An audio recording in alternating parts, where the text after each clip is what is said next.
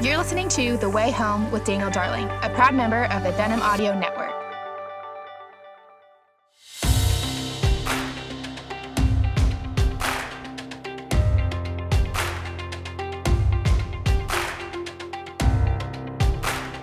Well, hello and welcome to the Way Home podcast. This is Dan Darling. I'm so glad that you're joining me today. We are headed uh, into our Christmas season. This is a season that I love, and I hope you're enjoying it as well as you sort of get your house ready for Christmas. If it's not already, uh, we put our Christmas tree up uh, after Thanksgiving, which is sort of our tradition here in the Darling house. You may have a, a different one we put up earlier, but it's the season is filled with Christmas parties and shopping and but hopefully uh, a focus on uh, the Advent season, uh, a focus on the reason why we all pause and uh, celebrate uh, the birth of Jesus, God with us, the the miracle of God in the flesh coming in the form of of a vulnerable human baby born to a poor Jewish couple who lived in a backwater town in a forgotten Roman province. Uh, hopefully, you're focusing your family's attention on the meaning of Christmas this season. If you are, I'd love to encourage you to get my book, The Characters of Christmas. If you ever wondered about who are these people around the nativity set that show up on our Christmas cards and that our kids dress up as uh, during Christmas pageant, what were their lives like? Uh, well, they're just ordinary people caught up in the story of Jesus. But if you're interested in that, you might like my book, The Characters of Christmas. Uh, you can go to your favorite re- retailer to order it. You can go to danieldarling.com, click on books, and you'll find the book there, and you'll find links to all the retailers that you like to buy it there. But if, you can also go wherever you buy books and get that. I'd love for you to do that. Also, want to encourage you to sign up for my newsletter. One little word. You can find a link to that on my website, danieldarling.com. Sign up for the free or the paid version. Okay, today's guest is a re- return guest. Uh, a friend of mine by the name of Randy Newman. Now, I first heard Randy speak years and years and years ago at a Write to Publish conference when I was first kind of dipping my toe into writing, uh, writing articles and books. This was a conference that was held at Wheaton College. I would go every year to try to meet editors and sort of figure out what it would take to get published. Well, he was a keynote speaker one year, and I was captivated by his story of becoming a Christian from Judaism. And Randy is a really gifted uh, apologist, I would say, writer, speaker. He does a lot of work with the C.S. Lewis Institute. Well, his latest book is called Mere Evangelism 10 Insights from C.S. Lewis to Help You Share Your Faith. I don't know about you, but C.S. Lewis is someone whose work I really enjoy. I just, my wife and I just went and saw the movie about his life, uh, the story of a reluctant convert, about how he moved from really atheism to Christianity, how God kind of brought him forward in that way. Well, Randy Newman had a similar journey of faith, and uh, his uh, his book is Mere Evangelism: Ten Insights from C.S. Lewis to Help You Share Your Faith. Randy's got a really unique uh, perspective. In his other work, uh, he's talked about the importance f- for those of us who evangelize to share the good news, that the importance of asking good questions and having good conversations and dialogue. And uh, he is really good at this. So I'm not going to hold you any longer. I want to get right to our conversation with Randy Newman.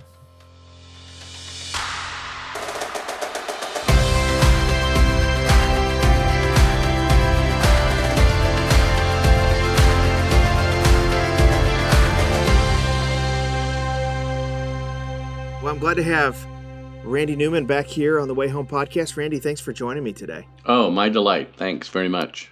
So I've had you on before, but it's been a couple of years, and uh, I just to refresh the audience, I first met you, heard of you a long time ago at the Write to Publish conference in Wheaton, Oh Illinois. Wow. and you sp- you spoke. Gosh, I can't remember when that was. Might have been ten years ago. For at all I know. least, at least. and uh, I loved it. I was captivated by your story Hmm. and of coming to faith. And I I still remember one of the stories you told about um, kind of searching, like, you know, how do I have a relationship with God, you know, beyond sort of the religious stuff, and you going on a mission trip with some evangelical kids on a bus and they were praying for traveling mercy and praying for all and you're like you can't pray for that stuff. You know i just remember i just remember you telling that story. So anyways i've always loved your work. I loved your book questioning evangelism. So glad to have you back on man. Great. Great to be with you. Yeah. Well uh, just to, just to clarify it wasn't um, it wasn't a mission trip. It was just a bus trip from the church parking lot to the ah. beach. ah and the person stood up and prayed that we'd be safe in traveling and that we'd have a fun time at the beach and that nobody would get badly sunburned in jesus name amen. And i thought these people are crazy. Like really? You you're bothering the almighty about something about sunburn? But but that but that still sticks in my head and that's over 40 plus years ago because it hit me that well wait a minute maybe maybe you do pray to God about sunburn. Wouldn't that be cool? Wouldn't that be great if you could talk to God about that kind of stuff? So, yes, that was the uh, beginning rumblings of the Lord drawing me to Himself. Well, it is your story is fascinating. I encourage everyone who if they have not interacted with uh, Randy's story and read his books. We'll have links to them in the show notes. But I loved your book, Questioning Evangelism, and, and several other things that you have done. But you have a new book out called Mere Evangelism 10 Insights from C.S. Lewis to Help you share your faith. So before we talk about what these insights are, which I think is, is fascinating, tell me about C.S. Lewis and how much his work has uh, influenced your uh, spiritual life. Sure. Well, that's where the story begins because uh, while I was going to those church kind of events as a unsaved, crazy, sort of usually drunk uh, teenager, uh, coming from a Jewish background, I mean, I I, I was going to those events because they were fun. Uh, I wasn't going for anything religious, but but uh, people there really modeled uh, a personal relationship with God, and they encouraged me to read Matthew in the New Testament and C.S. Lewis's book Mere Christianity. Um, I ignored them. I didn't listen to any of that, uh, what they were saying. I went off to college. I um, sort of lived a kind of absurd, bizarre life, uh, although I was a music major and looking to music. But then uh, a whole host of circumstances prompted me to take C.S. Lewis's book, Mere Christianity, out of the school library, and I read it and was just amazed about the brilliant logic that was challenging my thinking about Jesus uh, I, I had been raised to believe that Jesus was, was just a good teacher, and Lewis obliterated that view because, given what Jesus said about himself, he couldn't be a good teacher. He'd either be a lunatic, I love the way Lewis said it, on the level of a person who calls himself a poached egg, or uh-huh. he'd be who he said he was. And that started for me to reshape and rethink everything. And then ever since then, Lewis has just been one of the most important voices in my spiritual growth because he says things so clearly and yet so oh provocatively. I mean I, will find myself intrigued with an idea and laughing out loud at the same time while i read cs lewis. So that he's, he's been a, a huge influence in my thinking. Mm. what i love is that god has given you this ministry of i don't know how to describe it maybe you describe it better better i mean you, you are doing apologetics, but I feel like ministry of evangelism, but also kind of helping equip the church to have conversations with people who are um, seeking or who are skeptical or, or whatever. And you know, your your work is kind of focused in that area. When I think about like questioning evangelism, which is you know encouraging us to ask questions of people, you know, to to probe deeper um, and then you talked about the, you know, one of your books is called The Gospel at Home, where, you know, if you're like you were, where you're an un, you're a new convert, but your whole family is not are not believers. How do you have those conversations? And so obviously, the it seems like C.S. Lewis would obviously resonate with you in that kind of area where you're trying to make arguments to encourage folks who are not believers to become believers. Yeah, yeah. Well, there's two things going on as you're talking that I'm thinking of. The first is that evangelism has never come easy for me, it's a struggle. And I think that that's been an advantage in helping other people who struggle. Because I, I, I know when, when someone who finds something difficult hears from an expert who finds it to be easy, it doesn't help them very much. It's like, well, it's easy for him, but man, I don't know. So so the fact that I'm a fellow struggler has been a plus. The other thing is um, after becoming a Christian and then uh, growing for a couple of years, uh, then I joined the staff of Campus Crusade, and I I was always assigned to campuses where the standard typical Campus Crusade evangelism approaches did not work. They didn't work. The the things that work very well or worked uh, in the Midwest and the South didn't work on the campuses where I was because I was always on the East Coast in big cities and so so I had to experiment and I had to try different things. And I think the places where I was assigned had similarities to C.S. Lewis's during the World War II in in Britain, where people were skeptical, where people had kind of you know abandoned any kind of belief in the supernatural or certainly in the Christian belief, and so um, the fact that I was in difficult situations and that I was a struggler resonated with C.S. Lewis and has resonated with people that God has chosen to help me help. L- let me ask you this the environment that we're in today in the West, let's just say, because other parts of the world are experiencing different things. You know, some are experiencing great, you know, great revival and great other other things, but in the West, particularly, how is the environment for sharing your faith different today than say it was when you first became a Christian or when you were actually kind of poking around and saying, "Hey, is there something to this?" Well, uh, I might go even a little bit further back in that the, there there's a whole bunch of strategies of evangelism that were formulated in our country in America in the 1960s, 70s, and uh, they were a time when people already had kind of a framework of a biblical worldview even if even if they were atheists that they were still shaped a whole lot by a christian perspective. It was all it was surrounding them. So there were certain starting points that just worked in the 1960s and 70s you you you could say to somebody would you would you like to know god personally? And they would say well, gee, that, that sounds pretty good. I, I, I never, I didn't know you can know God personally. And by the way, the God that came to their mind when you said that was the God you were talking about. Uh, even I've heard uh, Don Carson say um, back then, even atheists were Christian atheists, meaning they, they weren't Christians, but but they're when you said the word God, the, the God, the, the topic that came to their mind was the one that you were talking about. Whereas today, for a whole host of reasons, no, that's not what comes to their mind. They, they think, uh oh, you're one of those crazies. Um, which God are you talking about? Our world is filled with all sorts of different ideas about God. Uh, which one are you talking about? And why should I listen to you? And and so there's there's there's less, if any, common ground, and there is a level of hostility, of suspicion that we didn't we didn't face 30 years ago. So so we have to update or change our methods without without changing our message. We need to change our methods in the same kind of way that Paul changed his method from Acts 13 when he's in a Jewish synagogue versus Acts 13 when he's on Mars Hill with a secular audience. And he knew mm-hmm. he had to change his starting point, the the route he took from their starting point to the gospel. Jesus took different routes. He, he spoke to Nicodemus very differently, a religious Jewish man in John chapter 3, than he talked to the woman at the well, a Samaritan woman, secular, not not a religious woman, or or certainly not the way Nicodemus was.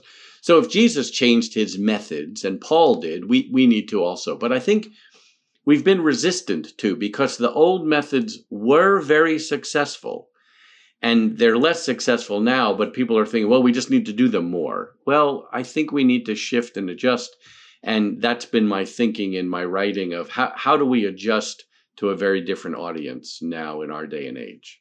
Well, you know, I, I so resonate with what you're saying because it, um, you know, it seems like during a previous era, everyone, as you said, had a frame, a Christian frame. They were not they were not Christians, of course, but they had a frame of the transcendent or a frame of some general concept of what the Bible said.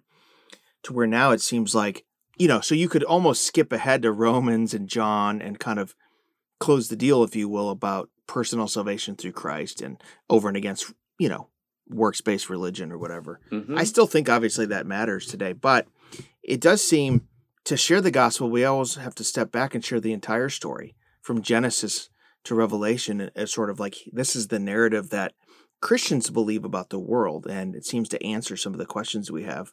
It seems like we have to obviously shift our our focus. However, I'm curious if you're finding, even though there's, you know, we're increasingly secularized, are you finding people still have those same longings or those same desires, or, you know, as I've heard Tim Keller say, people still do have belief systems if you poke hard enough, you know, about certain things. They they have a sense of right and wrong. You know, it may be about their issue or their thing or or whatever, the politics or whatever. But there is kind of a sense, and and so I guess I'm asking you, how do you how do we as Christians sort of find those places and really apply the gospel, or, you know, evangelize in those areas? Yes. Well, uh, on one level, people will always have those needs and those desires because God has planted it in them. There's something about being created in the image of God. And uh, as Ecclesiastes says, where, God has placed eternity in our hearts. So there's that longing. But we do have to come at it from different angles today. Um, but but I do think people are very hungry. In fact, if, if anything, there there may be a stronger hunger. Uh, it's not just an intellectual curiosity. It's more of how, how do I make relationships work because they're not working, and why why is there so much hostility in the world? Um, I, I, was, I, was, with a friend, and we were walking along uh, this kind of this sidewalk, and someone had spray painted a message on on the sidewalk, and it said, "Let's be better humans." and I, I, took a picture of it because I thought, yeah, let's. Um, but but I think for someone to to to put that on the ground, it, it means there's this there's this ache inside of it. Like, why can't we be better humans? Why why are we treating each other so poorly? And why are why are there such deep deep problems of uh, in our in our world so i think that there's a a stronger ache or a deeper ache and the gospel is good news for that ache and those pains but if i can go back a little bit to when you were asking about cs lewis so lewis was asked to do some a series of radio broadcasts on the bbc mm-hmm. during world war ii and those broadcasts eventually became mere christianity which we know. But Originally, he was only asked to come on for five sessions, and he spent the first four in what we would call pre pre evangelism. I mean, he talked mm-hmm. about right and wrong, and why do we have this sense inside of us if someone if someone takes our seat on the bus? Hey, why did you take that? That was mine. And and he goes back so far to how how do we know anything? you know and and some people probably were getting frustrated with him i think i think he did get kind of you know letters in because toward the end of the fourth out of five weeks the end of the fourth week he said don't think i'm moving faster than i am i'm still not within a hundred miles of the of the god of christian theology and I'll I'll bet some of the Christian listeners was like, you know, when, when's he going to start talking to them about becoming a Christian and being born again and and believing in Jesus? And uh, he had woven some of that in, but it wasn't until the fifth week that he was trying to urge people to cross the line from unbelief to belief. And I think that that tells us that he thought there had to be a whole lot of preliminary work done. Otherwise, otherwise the Christian message just doesn't make any sense. And I think that that's a message that people need to hear today that for, for Christians, we need to do a lot of preliminary slow moving and patient building of a case. Um, and again, for some people, it's way too slow. But you know, I I I, I think his approach is what we need, and so that, that's why I wrote a whole book on it.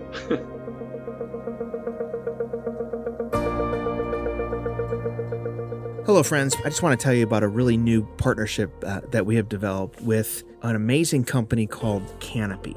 Now, I don't know about you, but as a parent, I find it increasingly difficult to monitor my children's internet consumption with all the devices and computers.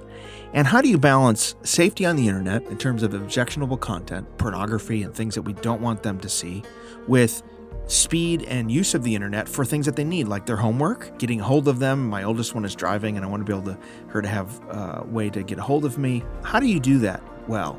Sometimes it feels like you have to prioritize either speed and accuracy and accessibility or safety. Well, my friends at Canopy have developed this really neat tool that they beta tested in Israel, and it's so good they brought it over to the United States. And it uses this proprietary technology uh, using artificial intelligence to block objectionable images, but not always necessarily websites. And so how this works is that even on your their phones, if someone texts them something objectionable, or they're going to a website that they need to go to, but there's objectionable images, it doesn't block the website, but it'll block the, the images from coming through. And it works uh, in multiple apps that are on their phone in ways that a lot of other filters don't. It's a great, great tool. And if you are a Way Home listener, you can go to canopy.us slash way home. That's canopy.us slash way home. C A N O P Y dot US slash way home. And you can get a special discount. Your first 30 days free and 20% off of Canopy for life. So you want to do that. Go to canopy.us slash way home and check this out. It's a great tool that I know you will use and, and be thankful for as a parent.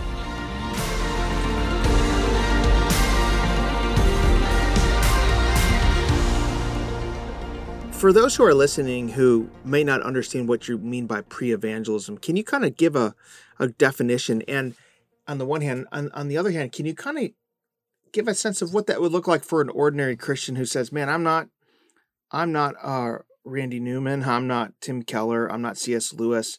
I get a little intimidated by having to kind of have all marshal all these evidences and have all the scientific facts. So, can you maybe uh, walk the average Christian through what you're what you're thinking when you say pre-evangelism? Sure, sure, sure. Yeah, but but let me quickly jump ahead and say I, I um, on the one hand I, I don't think this is easy, but on the other hand, we don't have to have it all figured out. We we should try things and watch God work. Um, I, so you know we don't have to we don't have to know all the answers and try to have it all figured out. I, I i almost get the idea that you know god is listening in on our conversations and he and he wants to say to us hey i can work with that. That's good. It's okay. I can work with that. So um but so definitions. Well the the the place to begin is the definition of what is evangelism. And that's a that's a very tight kind of narrow uh, enterprise. Evangelism is the verbal proclaiming of the gospel message. It's stating in writing or out loud that God sent his son to die for sinful people. And if people respond, they can have eternal life. So it's, it's a very tight uh, experience. It's the verbal proclaiming of the very precise gospel message. Now, anything we do beforehand that paves the way for that or even afterwards to clarify that's kind of that's that's a preliminary that's paving the way for the gospel message. So pre-evangelism would include things like telling people how you became a christian or pre-evangelism is saying here are some good reasons why i think it makes sense to believe that god exists or isn't life beautiful and wonderful sometimes? And aren't there delicious foods? And aren't there beautiful sunsets? And does doesn't that make you wonder if there's more to life than just molecules? So it's there's there's a million of those kinds of conversations. For in cs lewis's life it was a conversation with uh, tolkien who said to him why is it that you love mythology and story so much if you're an atheist and you think life is pointless and meaningless? What, why is it that you're drawn to beauty in mythology? Especially, why, why are you drawn to these stories of somebody, some, some God dying and coming back to life again? And, and what is it about someone offering their life to save somebody else? You see this in mythology all over the place. So, uh, hey, Jack. Maybe that's not how Lewis uh, Tolkien said it to, to Lewis, but it's why are you drawn to these stories? And and Lewis had to wrestle with the fact that I really loved it when I saw it in these stories, but I was resistant to it when somebody said maybe they're pointing to the true myth, the one true story that all these other mythologies point to. So that's a that's a, a, a great display, I think, of pre-evangelism and I, I think we're um, impatient or we, we want to rush through those conversations But th- those are the pre-evangelistic conversations that I think we need to have with people. So that that presumes then, Randy, that we're looking at evangelism as kind of relationships over the long haul. You know, there will be obviously some conversations that, yeah, you have a conversation or two and it's what must I do to be saved? And boom. Right. But for most of our conversations, particularly in this time and place, it's going to be an investment in a relationship over the long haul where you're willing to sort of start at this place where you're saying pre-evangelism and you work your way toward really talking through, you know, the the sort of theology of of uh, salvation in the gospel. Well, you know, we, we need to do a lot of reflecting on that passage in John chapter 4, where Jesus talked about sowing and reaping. And well, we, we like reaping a lot more than sowing because it's more exciting. Uh, you know, people coming to faith. Um, we, we like reaping in in the physical farming world you know sowing is a lot of hard work and tilling the soil and planting the seed and watering and waiting and waiting and waiting I mean, the reaping part is so much more fun. Oh, good, bring mm-hmm. in the food. We're going to have a feast. So, um, and but Jesus says that there there's a need for both sowing and reaping, and that they work together. And he has this beautiful statement of, you know, in the end, the sower and the reaper will rejoice together. And so, so different people, I think, have different callings. More in some, more in the sowing, some more in the reaping, or it's that at different times there's a greater need for more sowing, and then there's times of reaping. And uh, we we've gotten impatient, or I don't know, we, we we haven't valued the sowing aspect of it. But it sure seems to me that we're living at a time when this I this I think is a time far more of sowing than of reaping. There there will still be reaping for sure, and there are people coming to faith. And and in other parts of the world, right now it's a great time of reaping and not needing the needing of of sowing as much. But that will change over time. Uh, so it's it's uh, looking at the teaching of Jesus and how he did things and what he taught us, and then applying it to our unique situations. Hmm. A couple more questions. Uh, you have a chapter on the honoring of objections, which uh, I'm glad you talked about this because, you know, when we're sharing the, the gospel with someone, we finally work up the courage to kind of start that conversation. When someone has raises objections, it can kind of make us very defensive. You suggest uh, we don't do that.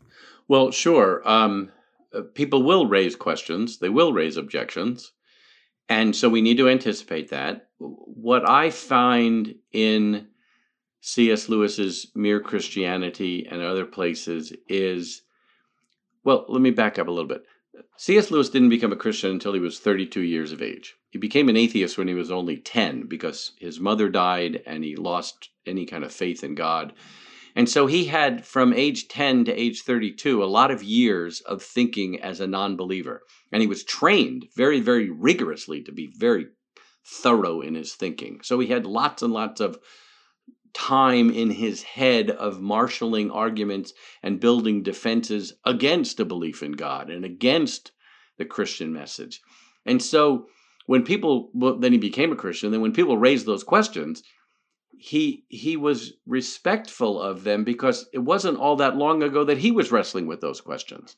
I, I think some of us are frustrated with the process because either we can't remember when we wrestled with those questions or we didn't wrestle with them or or it was so long ago that it just seems kind of like it was no big deal but for him it was oh no this was a very big deal this was the dominant way of thinking for my adult life so um, we need to ask the lord to give us patience and compassion toward people and not feel the need that it has to be this very very quick shallow uh, there kaboom drop the mic kind of answer. I, I was trained in a, a style of apologetics where the assumption was we've got really great answers, and all you have to do is deliver this great answer, and boom, that's the end of the conversation. And that's that's not the way it works, I think, for a lot of people. It's no, that just continues the conversation. And that's getting harder and harder to do in our culture because we're very disrespectful of people that we disagree with. We want to we want to either sarcastically or viciously show how stupid their line of thinking is and how ours is better. And that's just not very respectful of people. So I love the way Lewis said it in uh, The Weight of Glory. There are no ordinary people. You have never talked to a mere mortal. And so people are being people are worthy of being treated with respect and dignity because they're created in the image of God. And they're worthy of being treated with compassion because look at how compassionate God has been toward us. That's such a great, great point. You know, I've been to, and, and look, I love everyone in the field of apologetics. I think it's so, so important.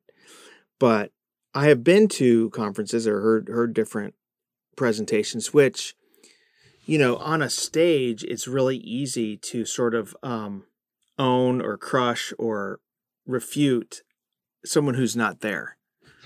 yes. Right. Yeah. But I remember going. I a lot of times I've gone home thinking, well, that is really cool. If I am ever in a debate on a stage, but the conversations with my friends and coworkers and neighbors don't go like this. you know, it's a it's a little piece of a conversation here, it's a phone call here, it's Right. this and that. And it's not this sort of debate style like, you know, here's so I love the way that you've really helped us think through this and I want to encourage folks to get this book, Mere Evangelism 10 Insights from C.S. Lewis to help you share your faith. This is really going to be helpful. One of the things I love about Randy's style and his approach is that uh, most of us are uneasy with sharing the gospel. It's it's a hard work for us to do. This kind of helps walk us through, gives us some really good food for thought the next time we have a conversation with someone who doesn't know the Lord. And so I want to thank you, Randy, for your ministry. I want to encourage folks to check it out. Uh, we'll have links in the show notes. Uh, Randy, one more thing before we go. Uh, maybe give a piece of encouragement to someone who is really praying for a friend or a loved one or maybe a, a, a child who does not know the Lord and they've been in this kind of long, you know, relationship and they're trying their best to be to be an, a, a witness to them, but it just doesn't seem like they're making any progress. What kind of advice would you give to someone like that if you could sort of sit uh, uh, across the table from them? hmm Yeah. Well, and I, and I think I think most of us are in that situation with at least one person in our lives. I can I can certainly think of people very close to me that I've been praying for for a long time, and it is difficult. So, a couple of things. One is uh, Jesus told a number of parables about prayer, and, and the text says he, he gave these parables so that we would not give up, that we would not lose heart. So it must be easy to lose heart. So you know, if you if you know that, you could kind of uh, kind of rise to the occasion, so to speak. The other uh, another thing is try to think of some people that you know who did come to faith after a long time away, and uh, C.S. Lewis is certainly a great example. I mean, I uh, uh, toward the end of the book, I share a letter that he wrote to a friend when he was only seventeen, and you read that letter and you think, "Oh man, this guy's never going to come to faith." Well, he did. So, so that that's worth reflecting on. Think about the Apostle Paul. He used to go around killing Christians, uh, and look at how God worked. So, so the focus is, well, look at what God has done, and look at what God is capable of doing and and then to remember that for anybody to become saved is a miracle. It's an absolute miracle. We were dead in our trespasses and sins and god made us alive. So the more improbable it looks the more uh, powerful it is that god can work. Um, but but it, it also helps to have some other people praying alongside with you to encourage you to keep going keep going keep praying keep offering little tidbits, keep asking God to bring other people into their lives who will say the same things that you've been saying, but for some inexplicable reason, they'll listen to that person better than they'll listen to you. That's such a good word, and I want to thank you, uh, Randy Newman, for for joining me today here on the Way Home podcast. I encourage folks to check out his books; incredibly helpful. Uh, we'll have links in the show notes. Thank you so much. I appreciate it. Oh, thanks for the opportunity. Good to be with you.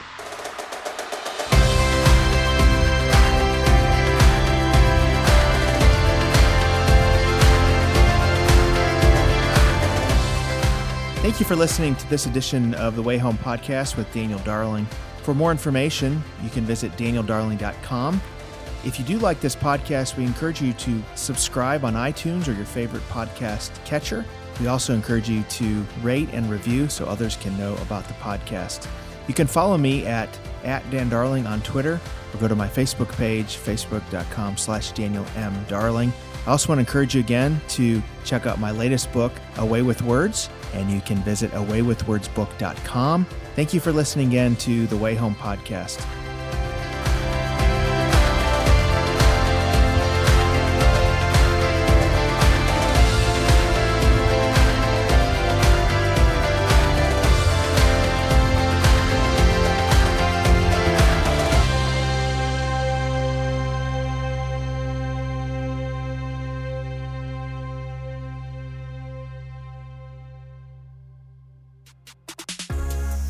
Podcast is part of the Edify Podcast Network.